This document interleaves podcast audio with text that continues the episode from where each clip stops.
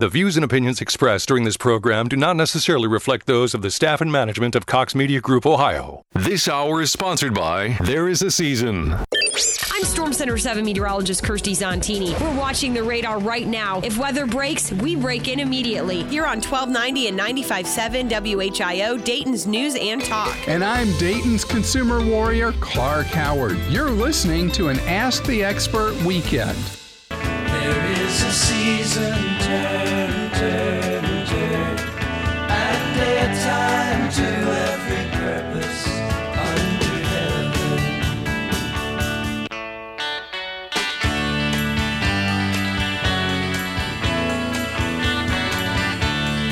Well, hello there, and welcome to There Is a Season, the Bob and Gloria Show, and the show that's all about how we change, how we age, and how we care for one another. I'm Bob Wolf. Gloria is away today, but we'll be back very shortly. This is the place where we talk about the seasons of your life and strive to provide better understanding and insight in matters of health, caregiving, relationships, lifestyle changes, and more. Every season of your life comes with its own challenges, and we talk about them all here and try to give you resources, insights, and inspiration to plan for a fulfilling future for yourself and for your loved ones. Now, you can enjoy and share a podcast of this program through our website, thereisaseasonshow.com. That's thereisaseasonshow.com. I know it's a lot of letters, as well as on iTunes, Google Play, and the TuneIn app, and many other platforms. Just look for There Is a Season and today's date.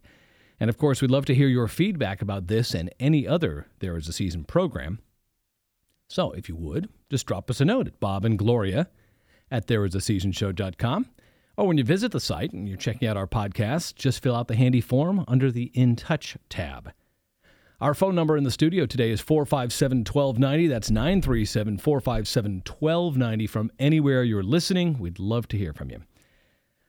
You know, when Gloria and I are out at a public event, or uh, even when we're talking to family and friends and acquaintances, inevitably people ask what our show is about. Of course, I just rattle off some of the things we talk about, and we've got a nice slogan or tagline about how we change and age and care and all that. Uh, but naturally, people want us to go deeper. And so we do, describing particular kinds of shows, calls we've had from listeners, comments you've made about the program over the years, and so forth. You've given us the latitude to speak about a great many things on this program, and we thank you for that. Now, as you may have noticed from our website or from past descriptions of the categories, or as I like to call them, buckets of content we discuss, one of the most important topics we cover on There Is a Season is relationships. We know that they are absolutely at the center of our lives and that good relationships are built on love and trust and understanding and care and patience and humor and a thousand other things. They also rely, critically so, on communication, verbal and nonverbal. And that got us thinking again about various care situations, and particularly the care you try to provide someone with dementia. That dementia, of course, can come from many things, but you've heard us talk extensively on this program about Alzheimer's, various uh, various topics, which I'll I'll list here in a moment. And one of the resources we've touted again and again over the years is a book by a lady named Joanna Koenig Coste, and it's called "Learning to Speak Alzheimer's." There are many reasons we have recommended this book in the past. One of them simply being that it almost reads like a kind of like a friendly how-to, almost like a manual regarding so many areas of care, uh, things that you can pick up just by going through the chapters. And maybe you didn't see it the first time, and you see it again a second time, and you ponder it, and you think, you know, I could probably do that instead. Or uh, you, come to some understanding about how, by making little adjustments here and there in terms of your expectations and your viewpoint, you can make things less stressful for people uh, on both sides of that equation. So we've recommended this, uh, Learning to Speak Alzheimer's, many times. It talks about relationships, but it's not just written about someone with, pro, you know, who's got progressive uh, or progressing Alzheimer's. It's written for family members and caregivers in mind. Now, today I'd like to share a bit from that book, especially about the topic of communication, and especially with someone who's experiencing cognitive decline. Many of us have been there, experiencing how relationships have changed and communication has become strained. Sometimes it's even fruitless, or it feels like it's fruitless. because of the difficulties Alzheimer's sufferers typically have with language and with processing, but also because of the difficulties those without Alzheimer's have with expectation. We do so much in our culture with words or around words. We talk, talk, talk. Most of us. This is a talk radio show on a talk radio station, right? And we expect to be understood. I don't need to tell you how many times that breaks down in the normal course of life with a spouse or a teen or your boss or whomever. But as Coste points out in her book, our expectation regarding language, regarding all communication really, is what needs to change, especially if we want to lower stress and frustration for ourselves and for our loved ones. So today, you know, I'm going to share a little bit about what she says here in this book, but you you can apply little bits of it to all kinds of relationships. Um, at its at its uh, most valuable, I suppose it does does specifically speak to the relationships you have with someone who's got Alzheimer's or con, you know considerable cognitive decline. But there are things to glean from this for just about any relationship.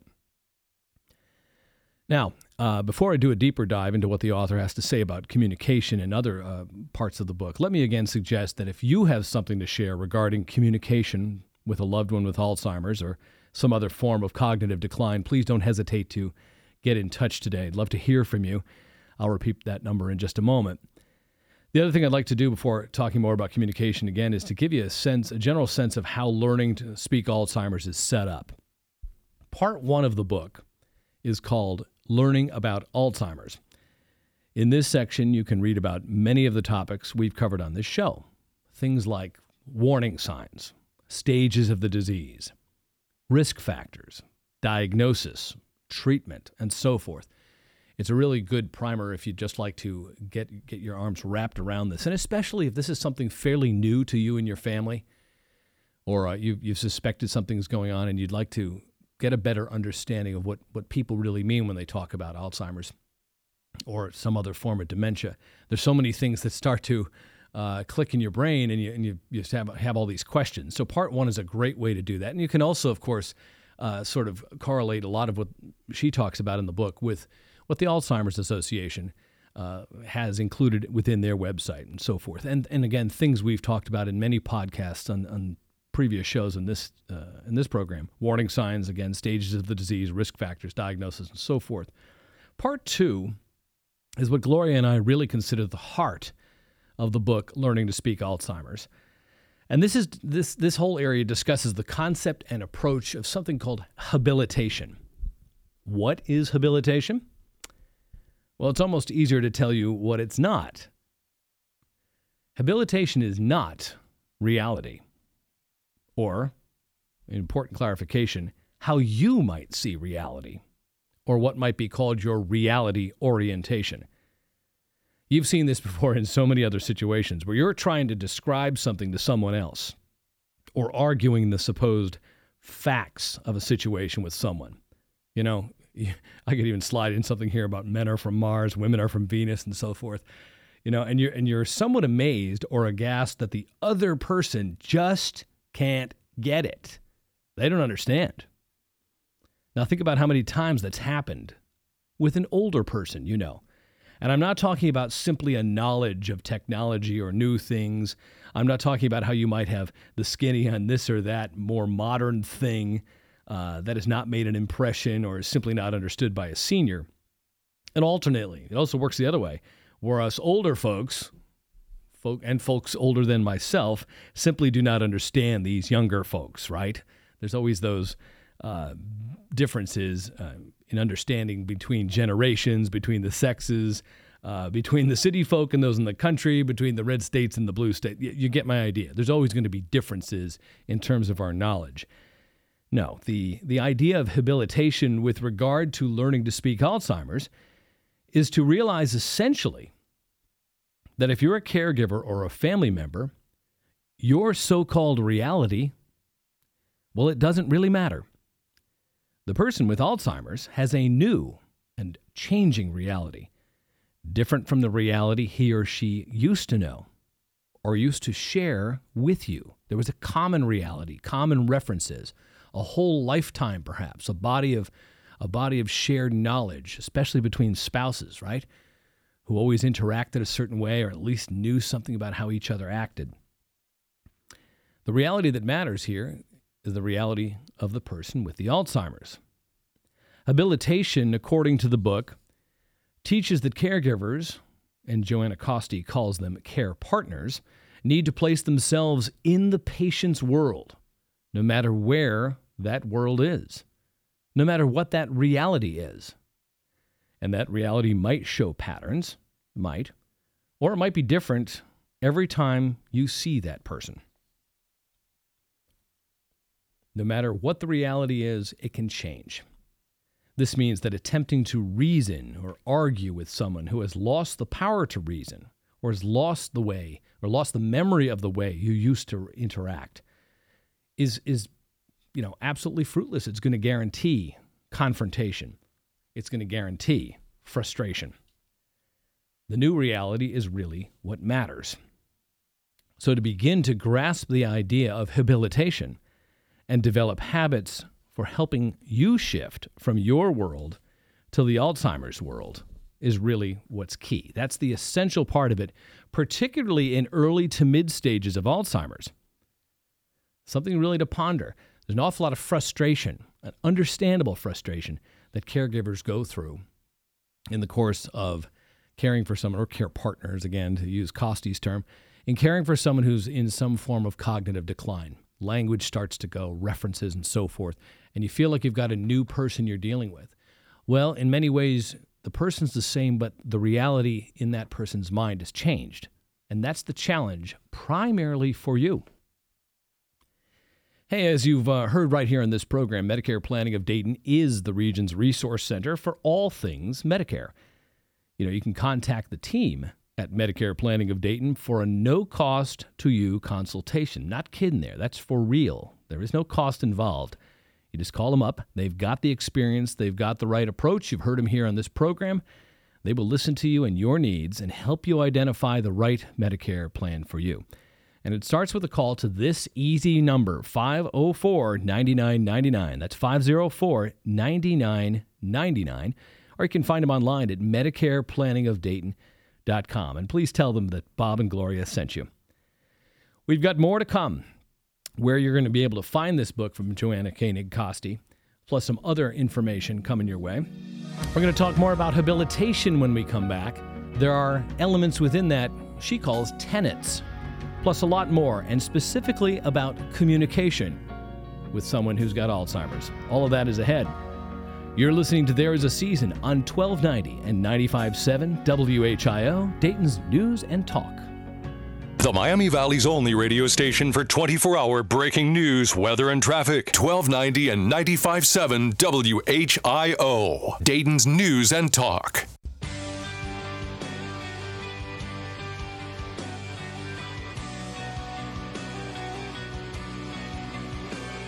Welcome back to There Is a Season. I'm Bob Wolf. Gloria's away, but sends her best to you. 457 1290 if you'd like to share your thoughts or have a question or comment today.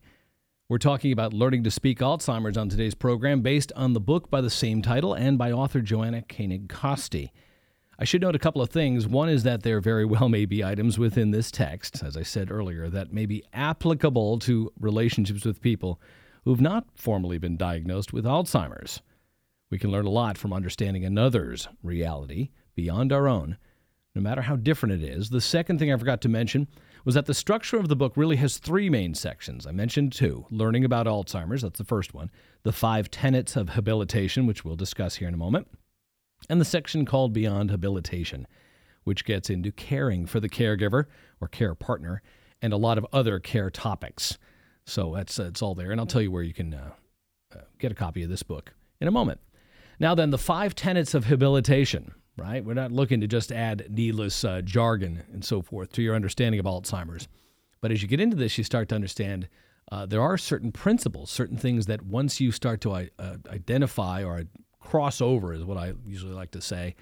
Um, there are things that are that you can begin to unbundle, uh, unpack, and say, hey, you know, I can make this a little bit easier. I've been banging my head on the wall about this topic or going through this difficult thing. And so within this section of habilitation, uh, Coste breaks things down. Now, remember, the whole approach of uh, habilitation is, as I said, crossing over into the reality of the other person, the person with Alzheimer's or with other serious cognitive decline. These are uh, tenets that are designed to help you as much as that person uh, who's got these difficulties. The idea is to, here is to put extra time up front to ease frustration for you both. You'd like to still be able to enjoy some element of the relationship, even if many things have changed. Now, the five den- tenets uh, line up this way uh, one is that you want to make the physical environment work for you. If you haven't given this much thought, um, you certainly want to be able to get into this fairly soon. This involves all kinds of things. It involves lighting, it involves furniture, maneuverability, safety, of course. So all of those things are, are to be considered, and it really it, it, it comprises whether or not someone is still living in their own home or they've gone into some other residential environment. Now, it might be that the latter has given some additional thought to elements of safety and so forth. But if there are things that you can do that make the, the environment work, and she gets into a lot of detail here about not having dark areas or confusing areas within an environment, um, making sure that uh, the, the appropriate doors and windows are locked, making sure that certain pictures that are on the on the wall are friendly and inspiring rather than causing some kind of anxiety or or fear. Uh, you want to be able to go through your environment here and say, what can I do to make this physical environment work for myself, to make things easier for me to care for this person, but also to make it not threatening, non stressful for the person who's got Alzheimer's. So, tenet number one is to make the physical environment work, and you can read a ton in that. Uh, that's helpful. The second tenet is to know that communication remains possible. And I'm not going to get into that now. That's going to be the second part of the show. We're going to talk a lot about how to communicate with someone, um, how to cross over into their world and their ability to communicate, or their diminished ability to communicate the way they used to. Tenet number three is to focus on remaining skills. And this is everything from walking to bathing to eating to sleeping. There's all kinds of things that are still uh, going to go on with someone who's got cognitive decline, but it may change a little bit. And rather than throwing your hair up, hands up in despair, uh, Joanna Coste encourages you to understand that you can focus on the remaining skills, not the loss of other skills, but on the skills that remain and what you can still make of those. Tenet number four is to live in the patient's world. Really, the core of habilitation is to live in the patient's world, but also to understand that there will be behavioral changes. There are going to be things that are significantly different, and it helps you get through how to anticipate those or how to deal with some of the surprises that occur when there are changes in the person with Alzheimer's.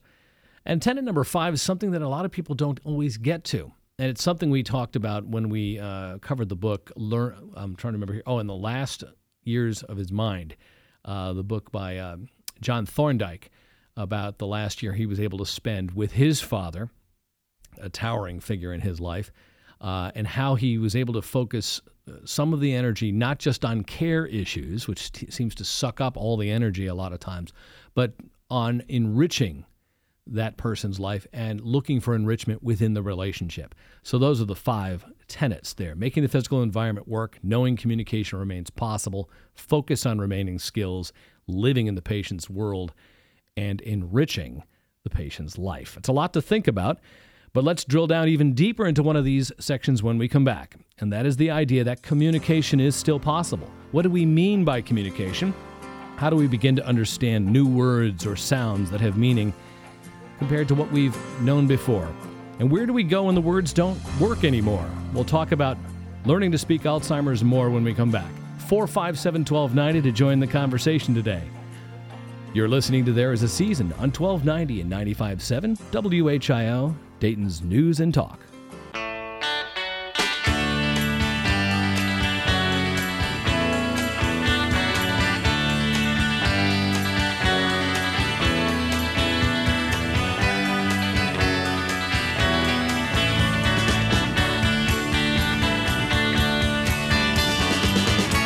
Welcome back to There Is a Season with Bob and Gloria, the show about how we change, how we age, and how we care for one another. I'm Bob Wolf. Gloria's away. She'll be back next time.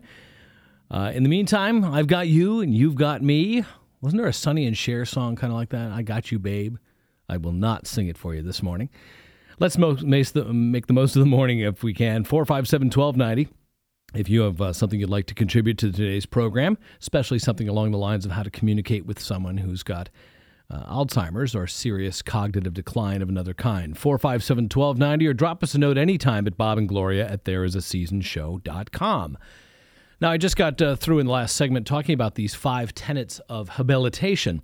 Not meant to be dry stuff, it's really meant to be how to, hands on stuff uh, that you can use to as as a caregiver, as a care partner, to make things better in the environment uh, where you're, where you're with a loved one or someone you're caring for. Number one was making the physical environment to uh, work. Excuse me, make the physical environment work. Number two was knowing that communication remains possible. I'm going to talk more about that in just a moment. Number three, focus on remaining skills rather than those in decline. Number four, live in the patient's world and understand that there will be behavioral changes. And number five, look for ways to enrich a patient's life and very possibly your own. Those are the five tenets that she includes within habilitation. Now, then, let's talk about the heart of this, the communication piece, which I started the program with. When you talk about some of the things that are most frustrating in caring for someone, it's, it's that you can't get those uh, typical everyday uh, things accomplished quite the way you used to. Whether it's sharing news, whether it's having back and forth conversation, uh, whether it's uh, trying to offer instruction, whether it's trying to solve a problem. A lot of us have been there where, where you start having difficulty because words have started to lose their meaning.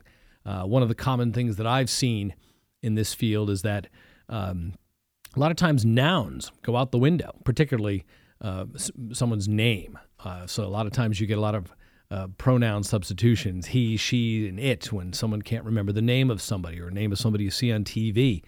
Uh, sometimes the naming of a particular thing in the kitchen or in the living room can lose its its meaning, right? So you start to see some changes in vocabulary, but also in processing, the ability to digest information through verbal uh, means.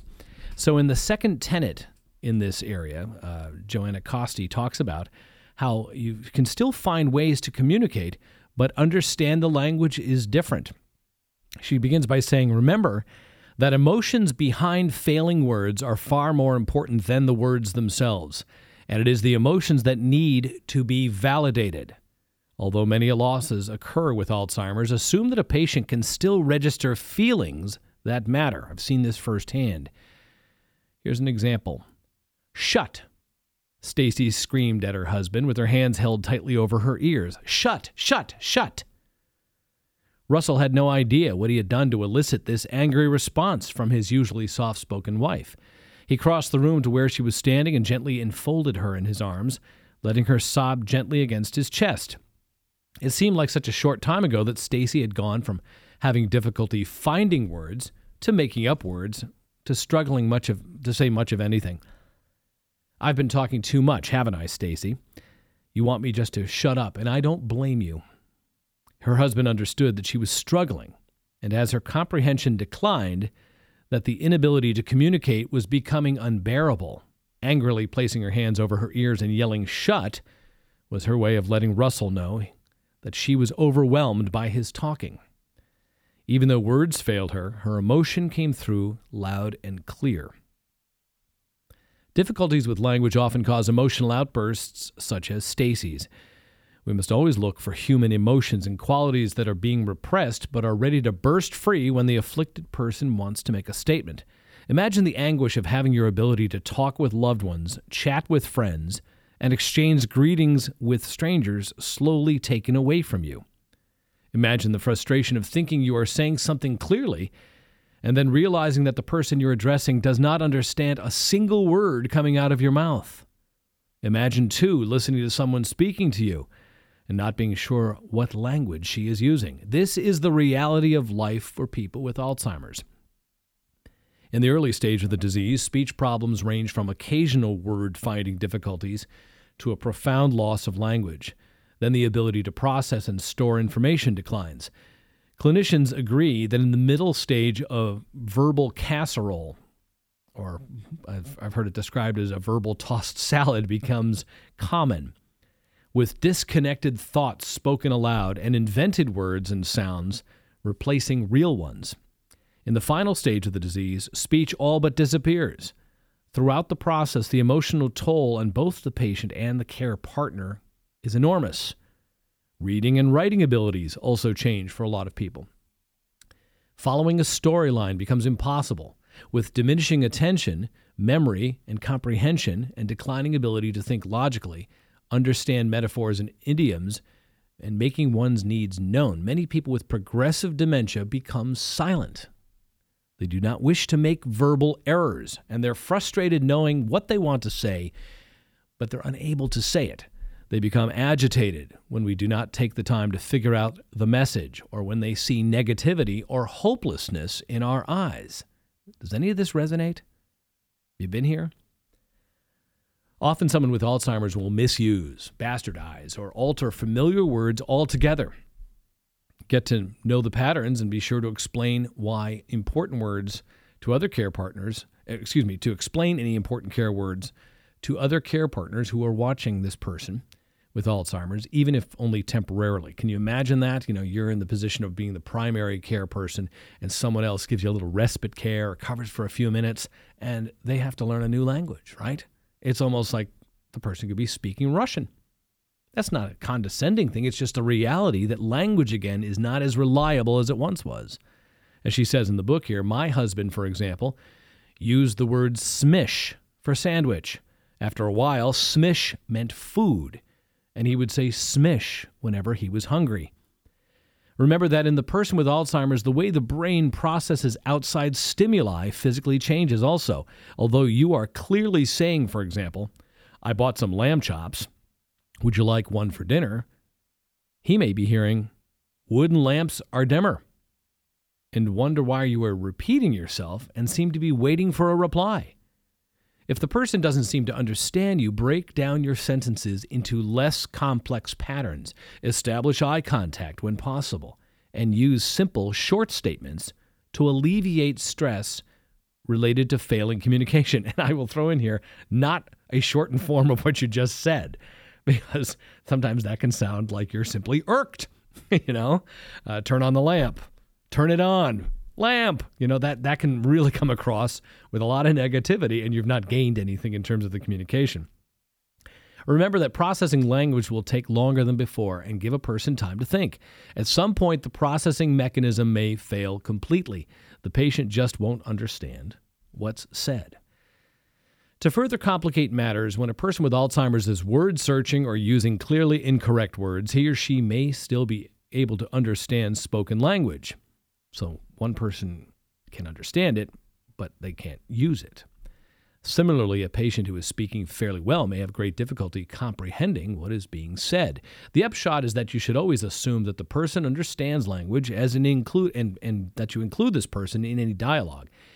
Even if she appears uninterested or bored, or speaks out at an inappropriate time, or is not speaking logically or is off topic, continue to show her that she is valued and is still a part of a social or family life.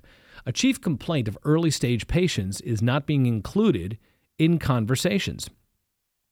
People with Alzheimer's often complain that others ignore them in conversations, intentionally or unintentionally. Outsiders who do not include the person in conversation often assume that it is no longer worth talking to the patient or the person with Alzheimer's. This problem may begin when the doctor gives the initial diagnosis. She cites a, story here. She says, A couple I know were with their doctor going over the husband's test results for Alzheimer's. The doctor looked up and said, Well, Christina, I think you need to take Jason, your husband, on that vacation you've both been waiting for. There's a possibility you won't be able to travel too much longer. I'm sorry to say it, but it looks like Jason has dementia of the Alzheimer's type. And at this juncture, Jason stood up banged his fist on the doctor's desk and said, Damn it all, am I invisible? This is my disease you're talking about. I'm still here. Talk to me. Me.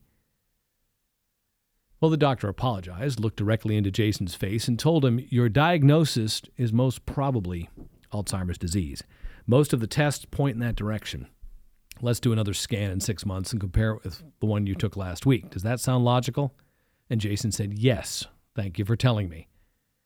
Communication difficulties may begin at the same time as other problems, making the situation even more difficult. For the person experiencing cognitive decline, the slow loss of coherent speech will be compounded by a declining ability to draw conclusions.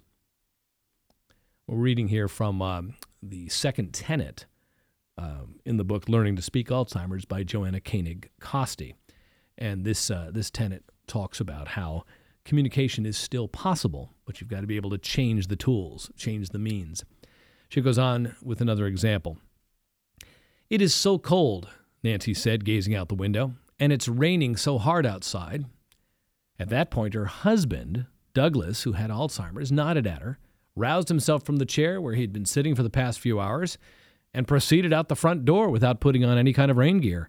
For Douglas, the cause and effect thinking that the rest of us practice subconsciously every day no longer existed. The last word he heard Nancy utter was outside. So he followed that verbal cue with no thought of protecting himself from the elements. Remember, she said, and it's raining so hard outside.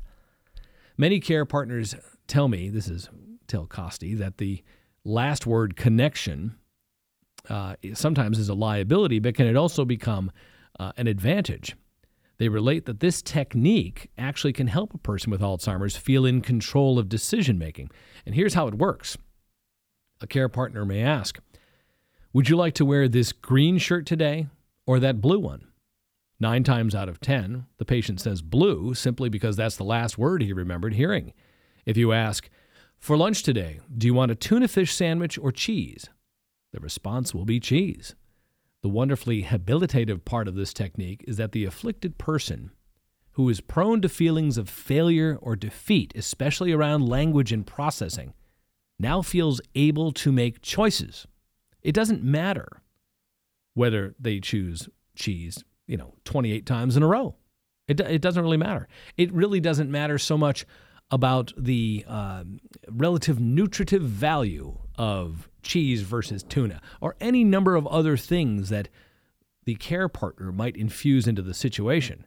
What matters is giving that person some semblance of choice and allowing them to be successful using language. That's the key to habilitative thought. She goes on in the book to talk about communication beyond words. Uh, she says, when visiting an Alzheimer's unit in a long term care facility, I frequently came across small groups or pairs of people relating to each other as dear old friends. They appear to be reliving more youthful times and laughing together as they share stories of the past. Upon closer inspection, I sometimes find that each person is speaking a different language, perhaps the foreign language he or she grew up with. Yet, even with no words in common, the emotional communication is taking place. Alzheimer's patients focus on a speaker's eyes and determine meaning through tone and gestures, much the way we can watch television without the sound on and still understand the plot. In the same way, if your boss has ever instructed you to come into her office and then has proceeded to take a phone call, you don't need any words to tell you how she really feels about you. Everyone uses gestures and pictures, tone and voice pitch, facial expressions and body movements to convey messages to friends, colleagues, family, and strangers. Body language seems honest and reliable. Compared with words, people with Alzheimer's and trying to compensate for their cognitive and sensory losses pay more attention to this nonverbal communication and become quite adept at understanding it.